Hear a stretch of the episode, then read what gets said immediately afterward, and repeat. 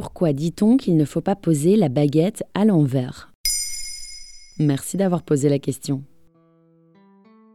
Lors d'un repas de famille, vous vous apprêtiez peut-être à reposer votre pain après avoir pris le quignon, quand vous avez été soudainement interrompu par votre grand-mère ou un oncle qui vous crie presque que le pain se pose à l'endroit.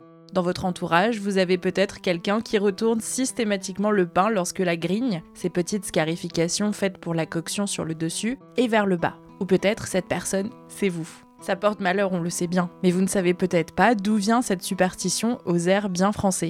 Ça vient d'où? Ça remonte au Moyen Âge. À l'époque, la peine de mort est courante et on a recours à un bourreau pour faire le sale travail. Souvent, l'exécution est publique, à l'heure du marché, afin que le peuple puisse y assister. Le bourreau est craint ou détesté. Tu ne tueras point, dit la Bible. Il vit un peu en marge de la société, mais à la fois il est une forme de service public. Il a donc droit à s'alimenter et acheter chez les commerçants. Comme les exécutions se faisaient sur horaire de marché, les bourreaux ne pouvaient pas se rendre chez le boulanger pour acheter leur pain à l'heure. Alors on lui en réservait un, comme l'explique Laurence Caracalla dans son livre Aux origines des 100 superstitions qui hantent ou réjouissent notre quotidien.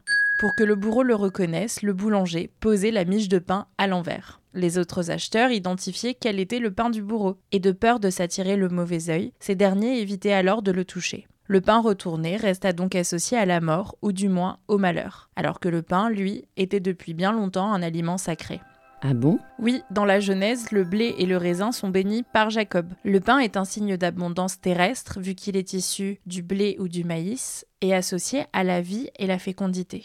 Il n'est pas perçu comme une nourriture impure, comme toutes les viandes dans certaines cultures, ou certaines viandes à certains moments de l'année pour les catholiques par exemple. Le pain est nourricier. Dans une vidéo sur les idées reçues, le youtubeur de vulgarisation historique Nota Bene explique qu'il existe beaucoup de superstitions autour du pain. Ne pas le maltraiter, donc ne pas le couper au couteau mais à la main, ne jamais le gaspiller ou le jeter, le marquer d'une croix au couteau avant la cuisson, ou bien le partager.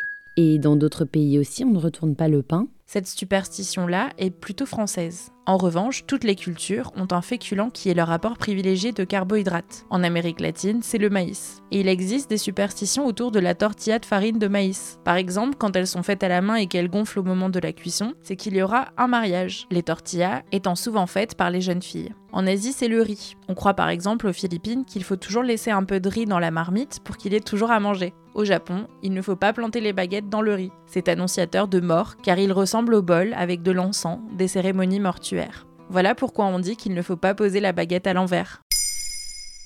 Maintenant, vous savez, un épisode écrit et réalisé par Antonella Francini. Ce podcast est disponible sur toutes les plateformes audio et si cet épisode vous a plu, n'hésitez pas à laisser des commentaires ou des étoiles sur vos applis de podcast préférés.